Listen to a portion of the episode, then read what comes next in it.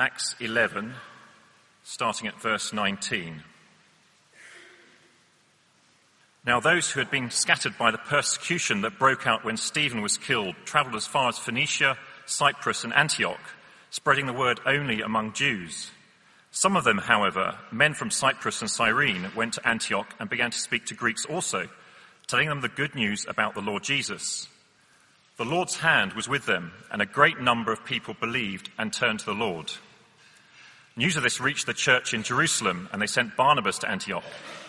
When he arrived and saw what the grace of God had done, he was glad and encouraged them all to remain true to the Lord with all their hearts.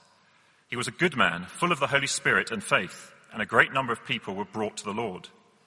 Then Barnabas went to Tarsus to look for Saul, and when he found him, he brought him to Antioch.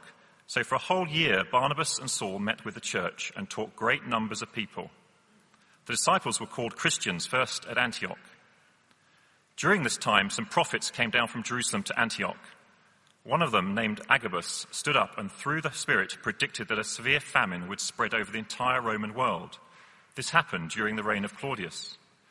The disciples, as each one was able, decided to provide help for the brothers and sisters living in Judea this they did, sending their gift to the elders by Barnabas and Saul. This is God's word.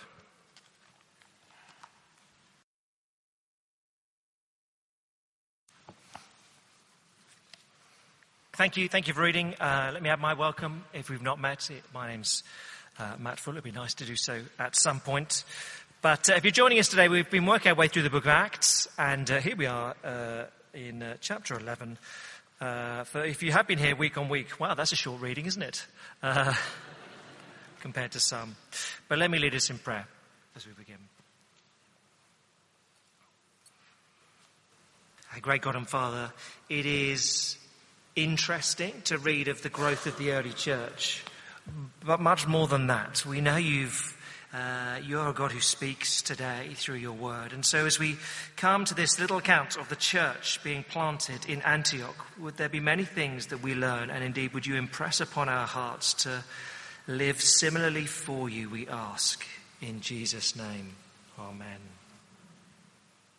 So really, it's about how to how to grow a church. This passage uh, in the book of Acts, and you might be sat here this morning and thought, "Well, that's not my pressing issue. That's your job. Uh, I am not a Christian, and I don't really care about the uh, the dynamics of such things." Or, do you know what? My life is a little bit more complicated than that. Uh, you do your job. I'll get on with my life, and um, that would be a mistake. If uh, put it this way. Um, Imagine, imagine, imagine back if in uh, 2011 uh, you happen to uh, be rung up by uh, Sebastian Coe, who says to you in 2011, Now look, I have a job for you. Uh, I want you to help me deliver the Olympics uh, next year. You'll have to work pretty hard in the year, and there'll be some ups and downs, no doubt. It's not all um, plain sailing. Um, they've written this documentary uh, with Hugh Bonneville, 2012. You can watch it. It's not all straightforward. Um, uh, but uh, if you do, if you quit what you're doing and come and work for me, if you do that, you will never regret it, ever. You'll be part of something phenomenal. You'll leave a wonderful legacy and, exaggerate somewhat, your name will be remembered forever. Now, at that point, if you were given such an offer, uh, you'd at least give it some thought, wouldn't you? You'd have to pause and say, well, tell me a little bit more about that offer. You wouldn't just dismiss it out of hand and say, sorry, uh, my diary's busy this week. I can't be bothered to engage with you. Of course you'd engage. And um, it's a naff little comment, really, but Jesus says, I'm building my church. It's unstoppable. And at the end of history, not a lot else matters. Nothing matters in comparison. My kingdom, when it's complete, when it's consummated, will be extraordinary. And you can have within it a legacy and your name can be remembered forever. And therefore, to be part of that project is the most valuable thing you could possibly do with the whole of your life. Don't waste your life on small dreams, Jesus would say. Be a part of growing my kingdom. That is then uh, uh, what the book of Acts is all about. Jesus is building his church. It's unstoppable. Uh, and so you come to this little section. It's really, a, a, in a sense, a calm between storms, but it's uh, about how you grow a church or how this healthy church began in Antioch. That's key, I guess, a healthy church. Presumably, there are all sorts of things you could do to grow an unhealthy church. You could make all sorts of promises to people that are untrue. You could presumably put on a very good show that people would turn up to and be entertaining.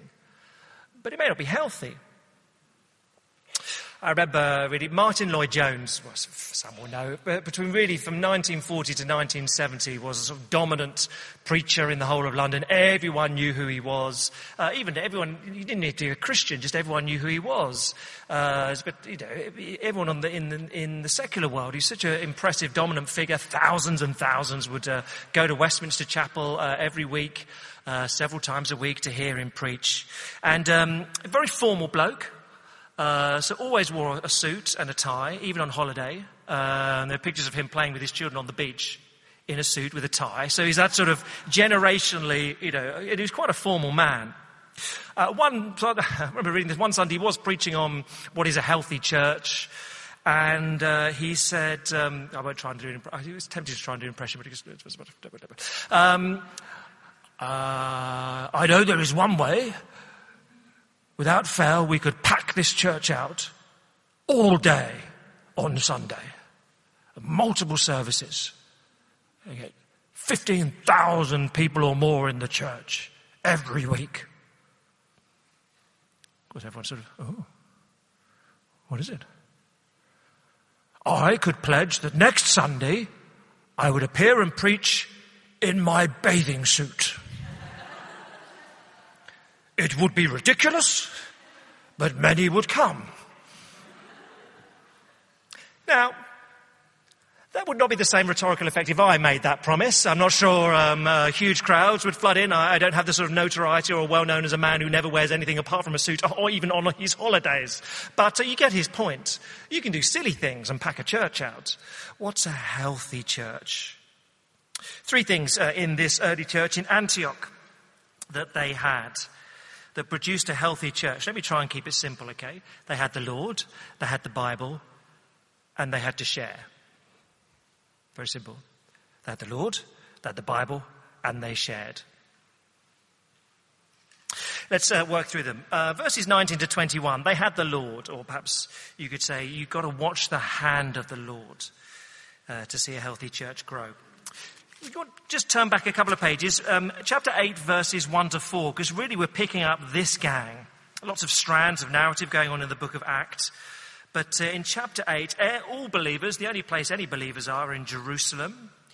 But chapter 8, verse 1, Saul approved of their killing. Uh, on that day, a great persecution broke out against the church in Jerusalem, and all except the apostles were scattered throughout Judea and Samaria. Godly men buried Stephen. Stephen mourned deeply for him. But Saul began to destroy the church, going from house to house. He dragged off both men and women and put them in prison. Those who'd been scattered preached the word wherever they went. And so we're picking up the story here in chapter 11 and verse 19. Now, those who've been scattered by the persecution that broke out when Stephen was killed traveled as far as Phoenicia, Cyprus, and Antioch, spreading the word only among the Jews.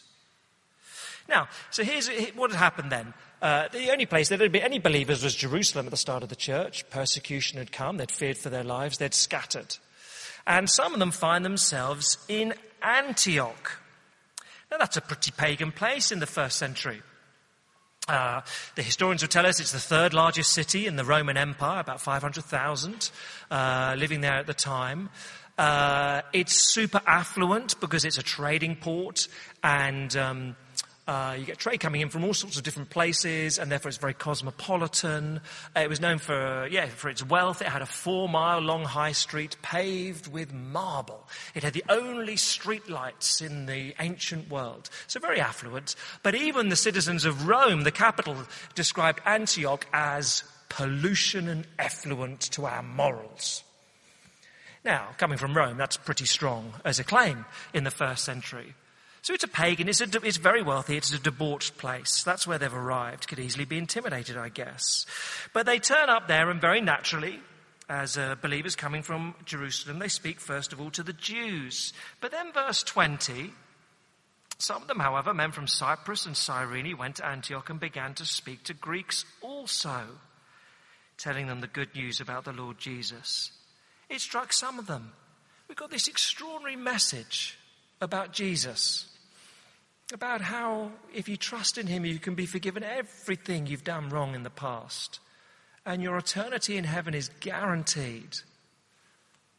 We can't keep this news to ourselves. We've got to tell all sorts of people.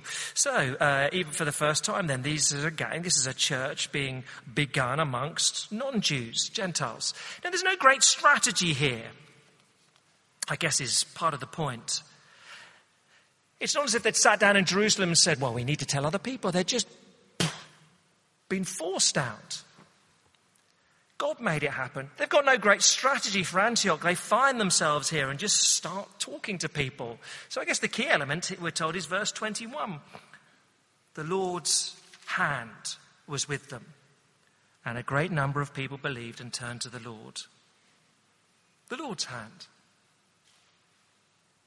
And that's why the first international church of Antioch is planted. It was the Lord's hand. He decided it would happen. Which, in one sense, is just the point of the book of Acts. Jesus is growing his kingdom. It will happen. Jesus says, I will build my church. It will not, the church of Jesus Christ will not primarily grow through human wisdom or human strategy or human pastors or human missionaries. They'll be involved, but Jesus says, I build it. It's my hand at work.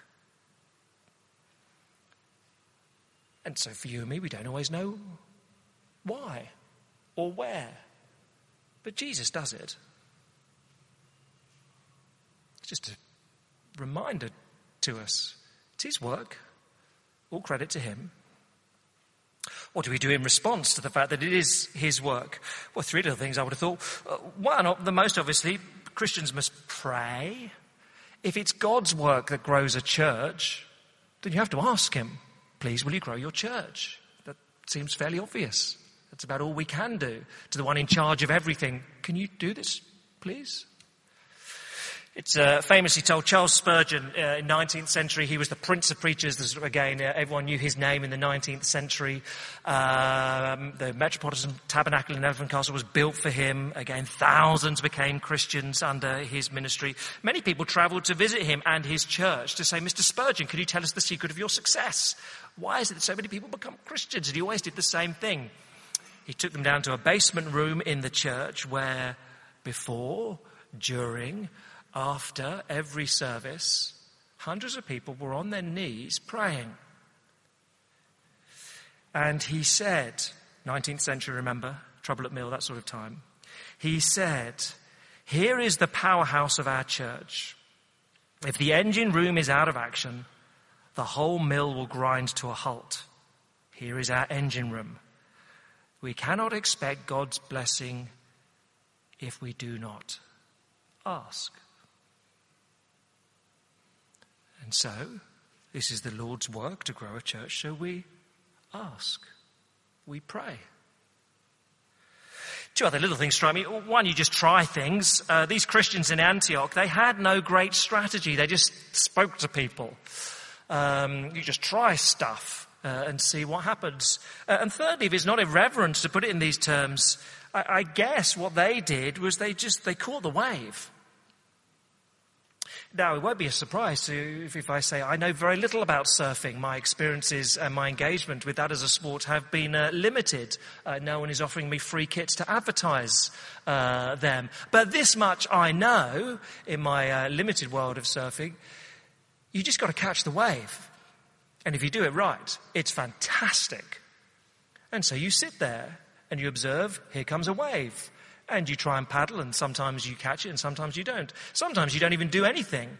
You just happen to be in the right place at the right time, and you really catch it, and you go, whether you desire to or not. You just go, and you fly off.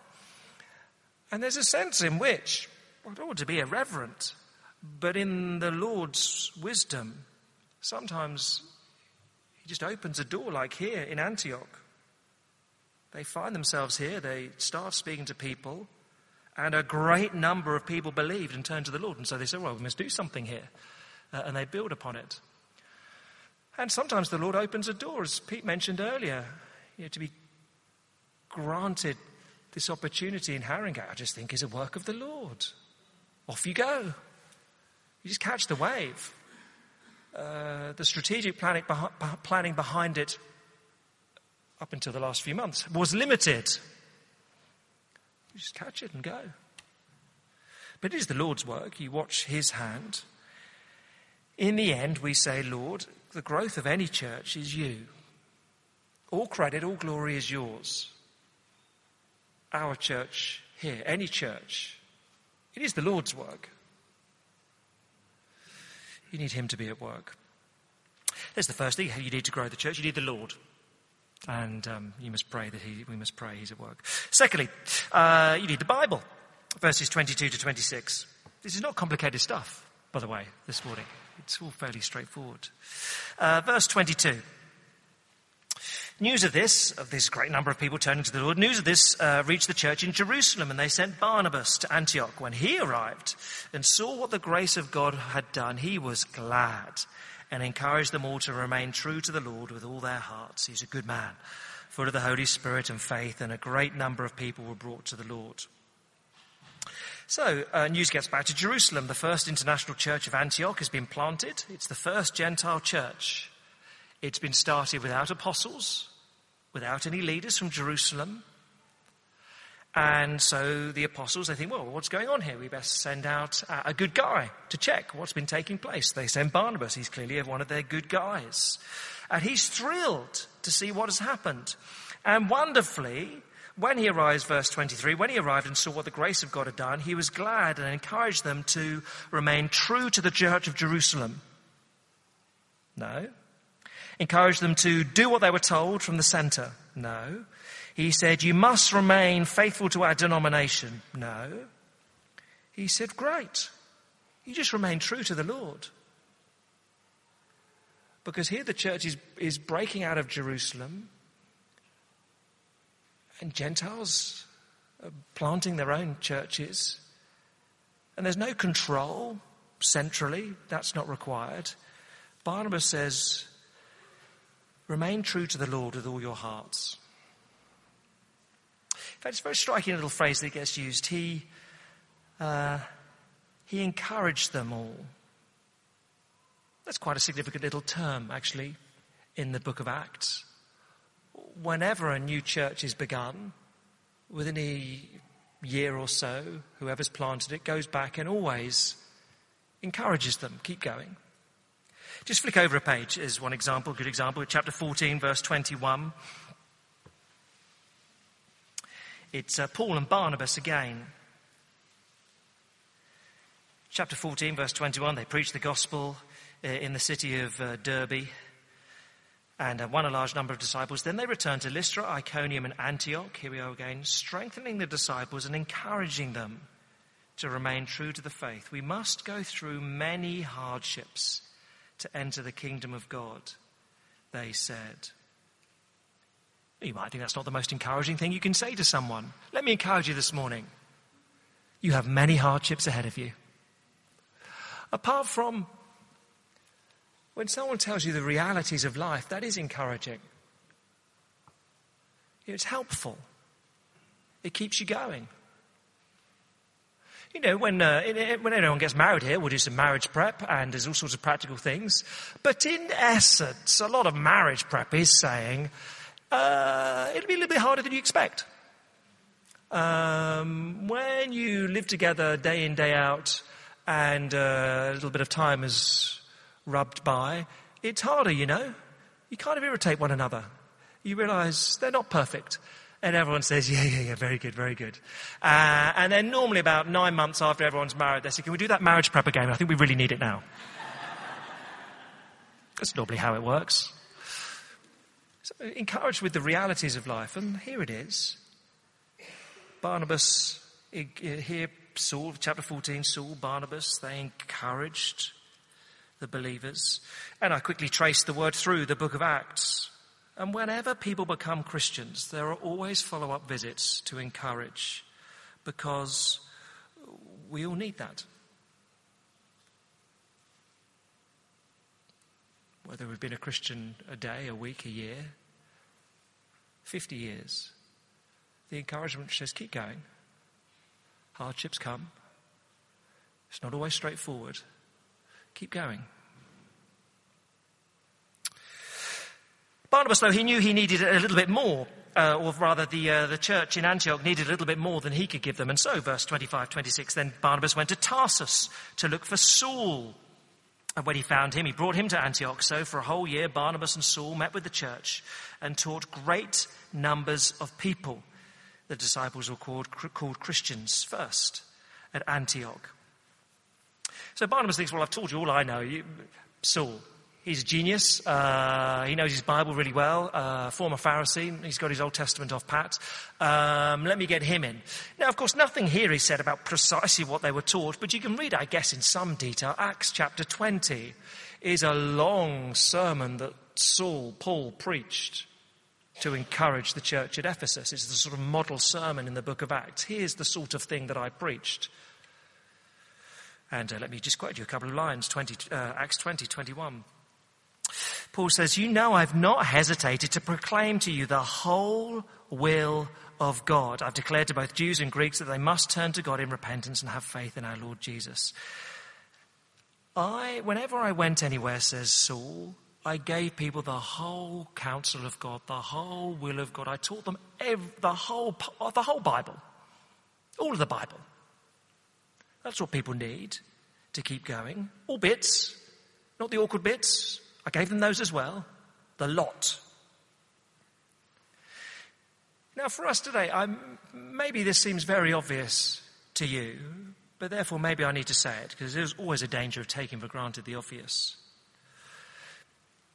to have a church, to grow a church where people remain, what's the phrase, true to the Lord with all their hearts for decades, you have to teach the whole counsel of God. You can get someone excited about Jesus for a year or five years quite easily, but to keep them and equip them for a lifetime where they remain true to the Lord with all of their hearts, you've got to give them the whole counsel of God. Can't miss bits out, can't be selective. At all levels, at all places within a church. So it thrills me here from uh, different ages and stages. So with the children, that from two upwards, uh, they're not just being occupied so we can have some time uh, without them uh, and their noise. They're being taught the Bible, age appropriately from two upwards. I'm thrilled. 55, I think, from, from the evening congregation come and, and serve in teaching our children. Do thank them. Uh, that's a wonderful thing. Teaching all sorts, the whole counsel of God. Teaching five year olds Ezra. Amazing. In our student ministry, we invest a lot of time and money in ensuring that a younger generation are taught the whole counsel of God so that they remain true to the Lord with all their hearts for the decades to come. Many of you will know uh, our midweek groups uh, that meet centrally. A lot of effort goes into them. They have these prep sessions, then they have the Bible studies themselves, which some of the older leaders sit in and give them feedback afterwards. It's a lot of effort that goes in because we want the Bible to be well taught and people to remain true to the Lord for a lifetime. And for many of us, you know, wanting to explain a little bit more of the good news of Jesus to our friends, well, again, we open the Bible. We might open Luke's reliable historical account of Jesus Christ. It's the way that people become Christians too. And for all of us, as the cares and troubles of life accumulate, and they don't seem to diminish in number as the years go by. That may just be me. They seem to accumulate. You and I, we need to keep growing in the Word of God so that we keep going. with all of our hearts, not just in neutral. To grow a healthy church, you need the Lord, 19 to 21. You need the Bible, verses 22 to 26. Uh, and lastly, briefly, you need to share, verses uh, 27 to 30. Let me read. First we'll look at this slightly unusual feature here. Verse 27. During this time, some prophets came down from Jerusalem to Antioch. One of them, named Agabus, stood up and through the Spirit predicted that a severe famine would spread over the entire Roman world. And this happened during the reign of Claudius. And there was indeed a famine around 44 uh, AD that uh, decimated the church, well, not the church, the, city uh, of Jerusalem. Now, what's going on with Agabus? Apart from mentally, I've struggled not to sing to myself Agadoo during the week as I've thought about Agabus, and that's just, I know, just a, a feature of my generation. But um, what's going on with these prophets uh, arriving in Jerusalem? Well, from chapter 2 of the book of Acts onwards, it's obvious that every believer is a prophet, in that every believer can speak the word of God to others. That's just part of being a Christian you can share the word of God with those who are not and those who are. But also, it actually, you'd have to say it's clear that some are particularly gifted, especially so as prophets. And it seems in one of two ways. Uh, some are gifted at predicting the future, so Agabus here. Uh, in chapter 11, Agabus again pops up in chapter 21 and meets Paul and says, By the way, Paul, if you go to Jerusalem, you'll be arrested. Uh, and uh, so don't go. And Paul says, Well, thank you very much for that information. I will go and be arrested. And that's indeed what he happened. So you can ignore the wisdom of a prophet, and, as Paul does, but uh, clearly someone like Agabus predicts the future. I guess more commonly in the book of Acts, uh, there are those who are intense prophets for encouragement. So, for example, chapter 15, Judas and Silas are described as prophets who greatly, deeply encourage the people of God. And I think biblically that's the primary sense going forward in the New Testament area. Certainly, certainly in 1 Corinthians 14, there are prophecies given for the strengthening, the encouragement, and the building up of the church rather than future looking prediction. I think that's the trajectory. But look, that's not really Luke's concern. Luke's concern is in verse 29 to 30. What are you going to do with this knowledge, this information? Okay, so there's a church in Jerusalem that's going to starve. What are you going to do? In Antioch, verse 29. The disciples, as each one was able, decided to provide help for the brothers and sisters living in Judea. This they did, sending their gifts to the elders by Barnabas and Saul. Tangentially looks like the church is being normalized. There are elders now in Jerusalem rather than just apostles. But verse 29, I guess, is the, is the key bit. The disciples, as each one was able, decided to provide help for the brothers and sisters living in Judea. So this Gentile church that has grown out of the Jerusalem church, they say, well, we need to show our solidarity by sending back resources. In fact, you'd probably have to say there's a sort of mutual sharing in both directions here. So Antioch sends money to uh, Jerusalem, but Jerusalem had sent Barnabas to them and encouraged Barnabas to stay for a year. I guess also that the, the, church at Tarsus has been involved. Uh, they've sent their best Bible teacher, Saul, to Antioch. They've let him go. That would have been a cost. Because all of these churches are more concerned with the growth of the kingdom of God than they are with their own ease. And that's a good thing. It's a lovely thing. They're more concerned with the growth of the kingdom of God than their own ease. And so, verse 29, they give each as they were able. That, of course, is a slightly slippery phase, phrase. Uh, each as they were able. Well, I got, what have, what have I got in my pocket? I got a bit of pocket of shrapnel, probably two quid maybe in change. Here I am. That's what I'm able to give. Well, you could probably, if you thought about it, give a bit, but it's a slightly slippery phrase, isn't it? Each as they were able. Well, I've got to buy my, uh, uh, my three houses before I'm able to give anything. Well, you know, maybe you don't need three. Maybe one's all right to live in. Uh, you know, there's that sort of, you know, that's sort of whatever it is. You know, I need my five cars, for, or seven cars, one for every day of the week, and now I'm able to give some money away. Yeah, whatever. Um, we can all fool ourselves. I was struck this week reading Steve and Anna Griffiths, their latest prayer letter.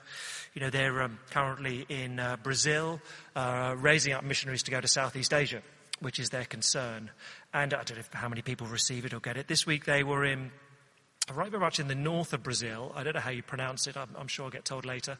Uh, Syria, Syria state, Syria, Syria state. Anyway, they described it as uh, basically Brazil's equivalent to the Aussie outback. It's red. There ain't nothing there. You have to really scratch out a living. It is hard. And yet, millions of people still live there by tradition.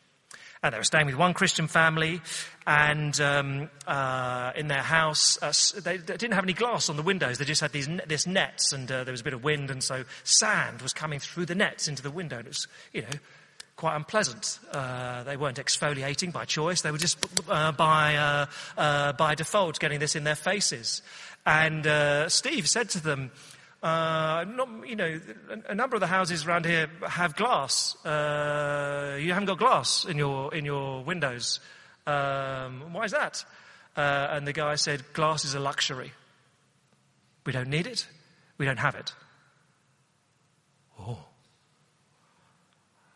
oh, uh, that's quite a challenging level of what is need and what is desire particularly when it's zero degrees outside. I'm not sure I fancy netting uh, in the UK. But it just, you know, we just need to think about how we calibrate what we need uh, and what we're able to be generous with. I read some Churchill in the week. There's loads of Churchill around, isn't there, with the, the film most recently out. But uh, this was, I thought, one of his good bon mots. We make a living by what we get, but we make a life by what we give up. He's a shrewd bloke, wasn't he? We make a living by what we give. Excuse me. We make a living by what we get. But we make a life by what we give up.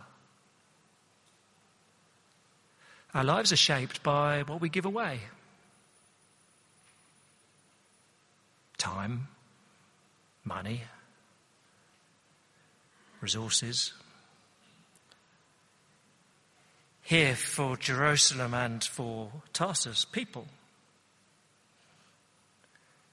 And some things are easier to give away than others. In all honesty, I'd rather give away thousands of pounds than say goodbye to the gang who are going to Haringey. Much easier to give away money than people.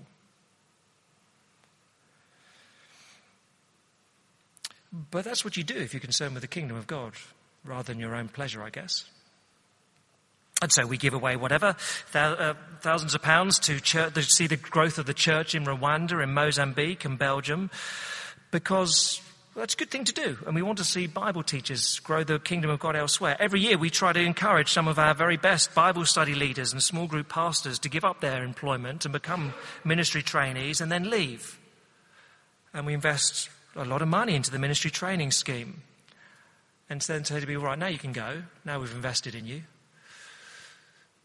And I hope that's always in our DNA because it's a concern for the kingdom of God. We make a living by what we get, but our lives are shaped by what we give up money, people, time, ease. The kingdom of God grows when we share these things. So there we go. That's how this church was planted in Antioch to have a healthy church, to grow a healthy church, they needed they needed the Lord, they needed the Bible, they needed to share. There are lots of things you could add, but here in chapter 11, it was those. And in one sense, I don't suppose it's very surprising. The Lord Jesus Christ, He came to earth to die for people like you and me so we could be forgiven and share His kingdom. And so we keep teaching the Bible. We trust his hand at work. Because he says, I have given so much and I share so much so you can be with me. Yeah, you want to give your lives to that project. How you grow a church, you need the Lord, you need the Bible, you need to share. Let's pray. Let's pray together.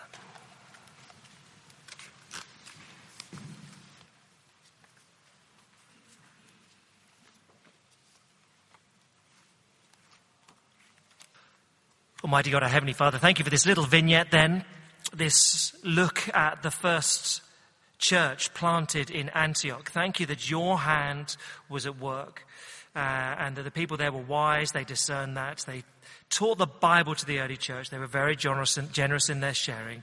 Father, would you work amongst us so we are similar? We long to see your hand at work so that many, many, many know and, of course, understand, and more than that, respond to the good news, the wonderful truth about what Jesus has done to invite them to join his kingdom forever, a legacy that lasts. Would we commit ourselves to that work, we pray, in Jesus' name? Amen.